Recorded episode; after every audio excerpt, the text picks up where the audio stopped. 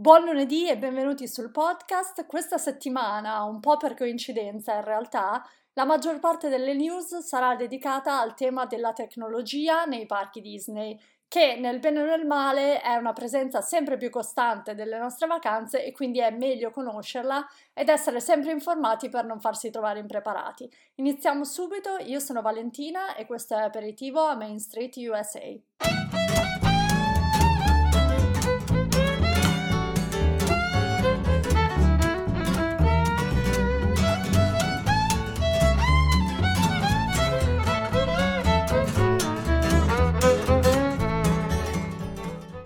Allora, partiamo subito con le novità che Disney ha annunciato per quanto riguarda Web Slingers a Spider-Man Adventure, ovvero l'attrazione dedicata all'uomo ragno che aprirà come parte dei due Avenger Campus, quello di Disneyland in California e quello di Disneyland Paris. Vedremo le primissime immagini del Web Slingers di questa attrazione in azione da Disneyland California il 4 giugno perché come vi ho detto era la, la, data da marcare nei vostri calendari perché sarà l'apertura ufficiale del primo dei due Avenger Campus. Per quanto riguarda l'Avenger Campus, i giorni scorsi abbiamo avuto modo di vedere una preview del cibo che sarà offerto in questa land, chiaramente in tipico stile Disney molto molto tematizzato e tra cui sicuramente è saltato all'occhio di molti il sandwich da 100 dollari che è comparso sul menu di Pim Test Kitchen.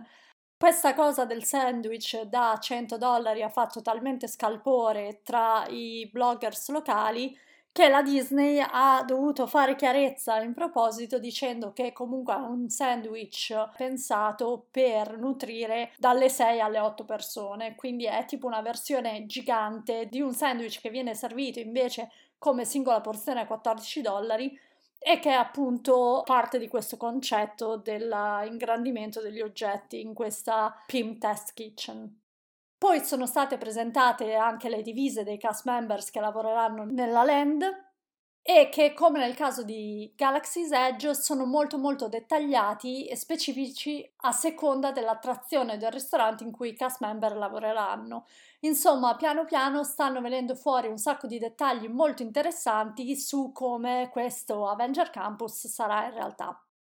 Anche la backstory per Web Slingers, che è l'attrazione di cui voglio parlare oggi, è stata rivelata. La Web Worldwide Engineering Brigade, che in corto hanno chiamato Web, è un laboratorio di ricerca fondato da Tony Stark, nel cui campus, appunto l'Avenger Campus, incontreremo personaggi come Peter Parker, Spider-Man, che tramite la sua attrazione farà una dimostrazione delle tecnologie che ha sviluppato. In pratica queste tecnologie sono questi spider bots che sono dei robottini a forma di ragno in grado di muoversi, costruire, lottare e così via. Purtroppo però la cosa con questi robottini all'interno della backstory non va nel migliore dei modi e questi cominciano a moltiplicarsi all'infinito, praticamente rischiando di invadere tutto l'Avenger Campus.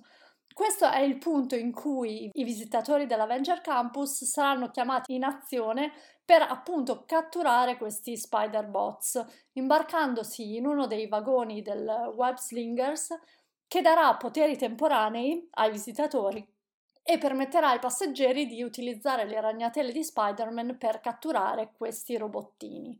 Ma ecco la novità di questa attrazione. Disney ha annunciato che inizierà a vendere un tipo di gadget molto particolare per meglio godersi i web slingers. In altri termini, ci saranno gadget in vendita che aiuteranno a fare più punteggio all'interno di questa attrazione. Queste web power bands, che sono appunto degli accessori che si attaccano ai polsi dei giocatori e permettono all'interno dell'attrazione di sparare più ragnatele in una sola volta, promettono quindi di aiutare ad alzare il punteggio complessivo all'interno dell'attrazione e di renderla ancora più interattiva. Tra l'altro pare che questi gadget siano in un certo senso stati riciclati da un'idea della Disney del 2015, quando appunto la Disney lanciò sul mercato questi oggetti molto simili chiamati Playmation, che connessi a internet agivano come smart toys per videogiochi targati Disney. Disney lanciò appunto il starter pack dell'Avenger nel 2015 e aveva già programmato un starter pack per Star Wars e uno per Frozen negli anni successivi, ma il lancio andò così male che tutta l'operazione venne cancellata. Ora, questi oggetti a colpo d'occhio sono molto simili, ovvero quelli del Playmation del 2015 e questi gadget che saranno venduti come esperienza premium per web slingers. E dunque si pensa che siano modelli riciclati, ma non avendoli ancora visti in realtà in azione, perché abbiamo visto solamente qualche foto di questi gadget, non si sa effettivamente se siano dispositivi solo molto simili o se le somiglianze siano solamente estetiche. Insomma, questi gadget di cui non si sa ancora in realtà nemmeno il prezzo, ma scommetto non saranno economici, non saranno necessari per godersi l'attrazione, ma aggiungeranno vantaggi a chi li acquista. Ora vorrei fare un momento di riflessione su questa cosa la vendita di gadget per un'attrazione particolare è una cosa nuova. Fino ad ora infatti avevamo visto questi oggetti premium, se si pensa alle bacchette magiche di Harry Potter per godersi di più l'esperienza di Diagon Alley o i braccialetti power up che abbiamo visto al lancio del Super Nintendo World agli Universal in Giappone, ma diciamo che entrambi questi esempi sono dei plus che uno può decidere di comprare o meno a seconda dell'interesse che ha per una determinata land o una determinata attrazione, ma l'acquisto o no è molto fine a se stesso. Stesso discorso infatti si potrebbe fare per i gadget in vendita Galaxy's Edge, sia i droidi che le spade laser, che sono dei plus perché in qualche modo ti danno una sensazione di essere parte della land in cui ti trovi in questo momento, ma a differenza di queste power bands, la tua esperienza non è in diretto paragone con, con quella degli altri ospiti nel caso di Web Slingers invece pare proprio che ci sarà una sorta di competizione a punteggio all'interno dell'attrazione, immaginate un Buzz Lightyear per esempio, ma l'acquisto o il non acquisto del gadget sarà decisivo per il punteggio finale e anche per una sorta di esperienza complessiva. Io la trovo una scelta abbastanza discutibile, soprattutto considerando il costo non proprio alla portata di tutti che è già una vacanza Disney e ne ho discusso anche nei giorni scorsi con alcuni di voi e non sono l'unica ad essere preoccupata per questa scelta della Disney che spero vivamente non si espanda ad altre esperienze. Anche Mike, l'umarell dei parchi a tema, ha voluto dirci la sua con questo audiomessaggio. Ciao Vale, questa cosa del power band è un po' strana, ho dei pareri un po' discordanti. Eh, intanto è brutto sicuramente che ci sia un facilitatore a pagamento che possa aiutarti in, in questo modo a aumentare i punti rispetto ai comuni mortali poveracci che non se lo possono permettere non, e quindi hanno un'esperienza magari più ridotta. Eh, potrebbe essere interessante se fosse semplicemente un'alternativa rispetto alla versione base dell'attrazione in cui non vai ad avere più punti, ma vai a fare punti in modo diverso. Per esempio, sarebbe interessante poter sparare con uh, strumenti simili anche, non so, sull'attrazione di Buzz Lightyear o su Toy Story Mania, non a discapito di altri visitatori. Caro Mike, concordo pienamente con te sul fatto che una competizione premium a parte, separata rispetto all'esperienza base, non sarebbe male, ma purtroppo penso di aver capito che non sarà questo il caso, nel senso che la competizione vera e propria sarà una e ci sarà gente con facilitatori e ci sarà gente invece senza. Speriamo che questo vendere a tutti i costi rimanga un caso isolato e non sia un trend in espansione e starà probabilmente tutto nel numero di visitatori che decideranno di comprare questo gadget e vi terrò sicuramente informati anche sui prezzi e le prime comparazioni dell'esperienza con e senza la Web Power Band, così saremo tutti pronti a capire se il costo e l'esperienza varrà la pena. Siamo ora ad una news non freschissima ma di più. Nei giorni scorsi Disney ha depositato la richiesta di un brevetto per una tecnologia che permetterebbe file virtuali all'interno dei suoi parchi, specificamente all'interno di Walt Disney World.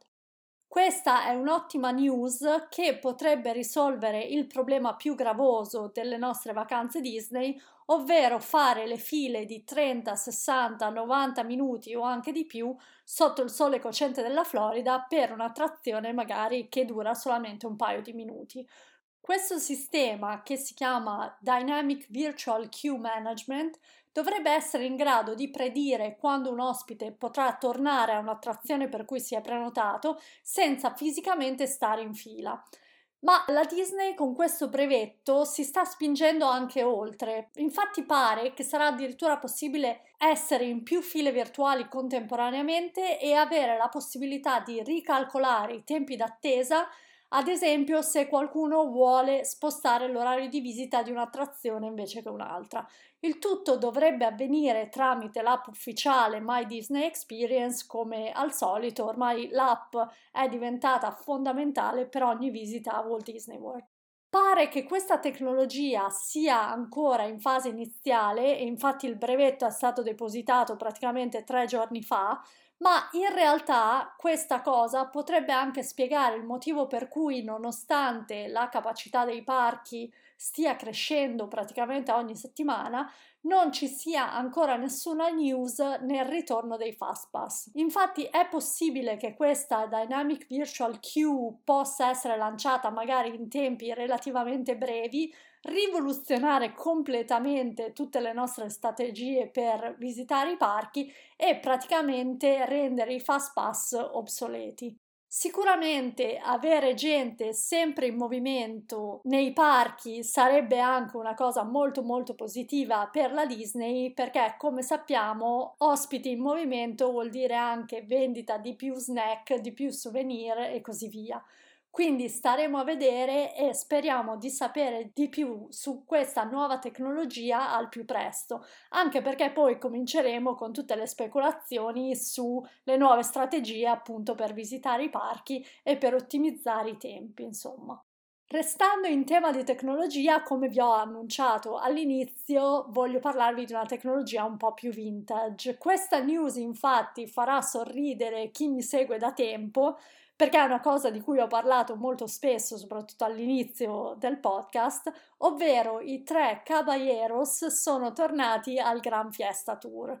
Per chi non lo sapesse, il Gran Fiesta Tour è l'attrazione che si trova dentro la piramide Maya del padiglione messicano di Epcot. È praticamente un giro in barca alla scoperta del Messico in compagnia di Pancito, Donald Duck e José Carioca, che tra l'altro José Carioca è brasiliano ma pare non sia un problema nel padiglione del Messico. Diciamo che nel corso dell'ultimo anno questa attrazione ha avuto qualche problema di natura tecnica, infatti prima l'animatronic di Donald Duck si è rotto, perdendo proprio fisicamente la testa, poi è stato rimpiazzato da un vaso di fiori e quindi tecnicamente eravamo rimasti con due caballeros e poi tutti e tre gli audio animatronics sono stati rimossi e rimpiazzati praticamente con dei cartonati appunto dei tre Caballeros. Vi ricordo che questi animatronics sono vecchissimi, infatti sono stati riciclati da una Opening Day Attraction, ovvero un'attrazione che era aperta il primo ottobre del 1971, quando Magic Kingdom fu aperta per la prima volta, che si chiamava Mickey Mouse Review e di cui tra l'altro vi parlerò su Annata 71 perché sto facendo appunto le ricerche in proposito. Insomma, questi animatronics che erano già a Magic Kingdom nel 1971 sono poi stati riciclati per diventare i tre caballeros del padiglione messicano di Epcot.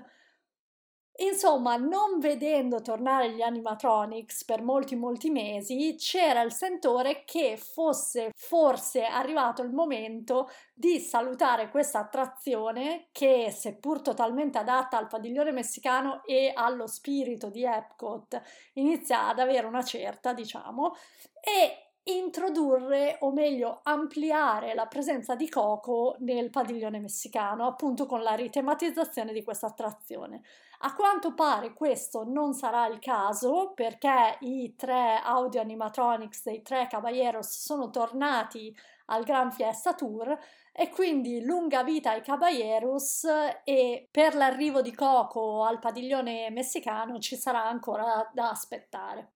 Ultima news in fatto di tecnologia dei parchi Disney, non si può non parlare di Magic Mobile, quel sistema integrato che tramite l'app ufficiale del resort My Disney Experience rende il tuo smartphone capace di aprire la porta del tuo resort, effettuare pagamenti, gestire prenotazioni, biglietti e qualsiasi cosa e praticamente sostituendo o meglio proponendosi come alternativa al Magic Band. Di questo nuovo sistema che ora è disponibile praticamente per tutti i dispositivi, ve ne avevo parlato già qualche mese fa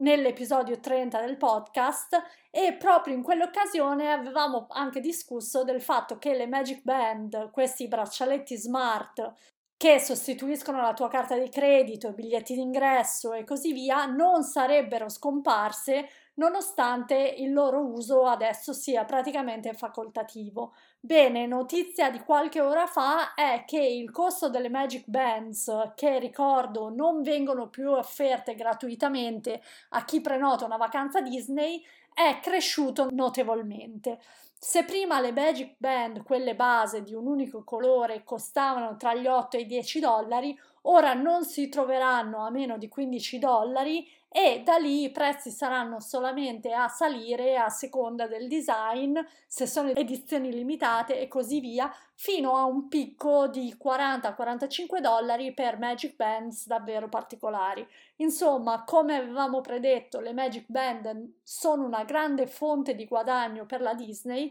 e continueranno ad essere vendute numerose grazie ai collezionisti, ma anche a persone normali che le preferiscono invece del continuo uso dello smartphone e dunque questo aumento di prezzo è la prova provata che non saranno mandate in pensione per ancora un bel po' di tempo. Passiamo ora alle news del fritto misto, tutte quelle notizie brevi, magari su cose di cui vi avevo già parlato o di cui non si sa ancora molto. Non me ne sono dimenticata, chiaramente una delle news più importanti della settimana è che Disneyland Paris riaprirà il 17 giugno. Il resort di Parigi che aveva aperto e richiuso diverse volte dall'estate scorsa, chiaramente non per volontà di Disney ma a seconda delle disposizioni del governo francese, ha finalmente di nuovo via libera per aprire i suoi cancelli. Quindi Disneyland, gli studios e Disney Village, che è un po' la versione francese di Disney Springs, riapriranno il 17 giugno Chiaramente il parco riaprirà con un sacco di novità, dal castello ristrutturato e chiaramente il nuovo Cars Road Trip di cui avevamo parlato tempo fa, il nuovissimo hotel New York di Art of Marvel un 4 stelle decorato come una galleria di arte di New York che ha aperto le prenotazioni settimana scorsa e che accoglierà gli ospiti dal 21 giugno, l'apertura dell'altro hotel Cheyenne che invece avverrà il primo luglio e il Davy Crocker Ranch che aprirà il 13 luglio. Sono molto felice per questa riapertura e che non sia l'anno giusto per fare un salto a Disneyland Paris, visto che non ci sono ancora mai stata. Di tutto quello che riguarda Disneyland Paris però parleremo approfonditamente con esperti del settore nella live di Parks and Fun di mercoledì 2 giugno, quindi non questo mercoledì ma il prossimo e non vi svelo cosa stiamo preparando per voi, ma vi prometto che Disneyland Paris sarà uno dei temi caldi, dei temi centrali di questa live, quindi non perdetevi l'appuntamento. Il fritto misto di news continua da Walt Disney World e c'è un aggiornamento riguardo il decaduto obbligo di mascherine nei parchi. Dai vloggers locali abbiamo scoperto che nei primi giorni circa il 50% delle persone hanno deciso di stare senza mascherine nonostante appunto fossero diventate opzionali nelle aree all'aperto dei parchi, ma la percentuale poi è leggermente cresciuta nei giorni successivi. Insomma, pare che questa nuova regola faccia piacere a molti, soprattutto ricordiamo dato il caldo che incalza già in Florida. Per questo motivo anche le relaxation stations, che erano quei posti in cui era possibile sedersi e togliersi le mascherine all'interno dei parchi in sicurezza, sono state rimosse ora che non c'è più bisogno di aree prestabilite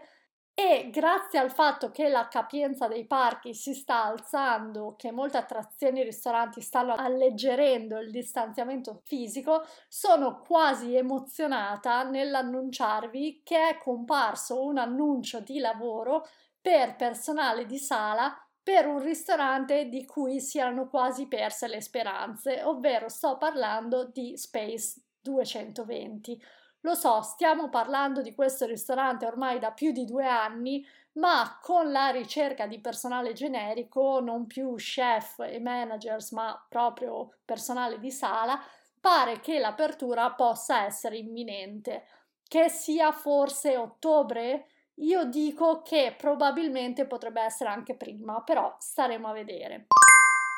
Parliamo ora di un argomento molto reale, ovvero la stagione degli uragani in Florida. Il primo giugno, a quanto pare, è la data di inizio della stagione degli uragani e c'è una proiezione ufficiale di come sarà questa stagione. La Colorado State University, infatti, ha predetto che la stagione sarà sopra la media per quanto riguarda il rischio uragani. Questo a causa della mancanza del Nino, che è un vento caldo che di solito aiuta a placare questi fenomeni, che non sarà appunto presente quest'anno. La Colorado State University al momento prevede 17 tempeste che arriveranno nelle coste della Florida nel periodo tra il primo giugno e il 30 novembre, di cui 8 probabilmente diventeranno uragani e di questi 4 raggiungeranno il livello di massima allerta. Dunque, tutto considerato un'attività superiore alla media degli ultimi anni,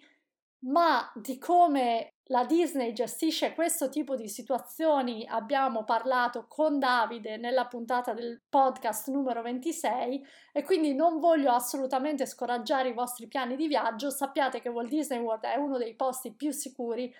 in cui essere durante un uragano e se volete potete andare ad ascoltare una esperienza di prima persona nella puntata 26 del podcast perché appunto Davide è stato bloccato a Disney World durante un uragano, quindi vi può raccontare lui tutto su questo avvenimento. Con questo siamo arrivati alla fine dell'episodio, voglio cogliere l'occasione per ringraziare ancora tutti gli ascoltatori del mio piccolo podcast nel podcast, ovvero Annata 71 che ho lanciato giovedì scorso, grazie ancora dei messaggi, del feedback e di tutto il resto e non vedo l'ora di farvi sentire il prossimo episodio che vi ricordo uscirà il prossimo giovedì, quindi tra una decina di giorni. Se vi è piaciuto questo episodio, mi raccomando, iscrivetevi al podcast su Spotify, Apple Podcast o qualsiasi piattaforma preferiate e seguitemi anche su Instagram per vedere foto e news da Walt Disney World. Buona settimana e a lunedì prossimo.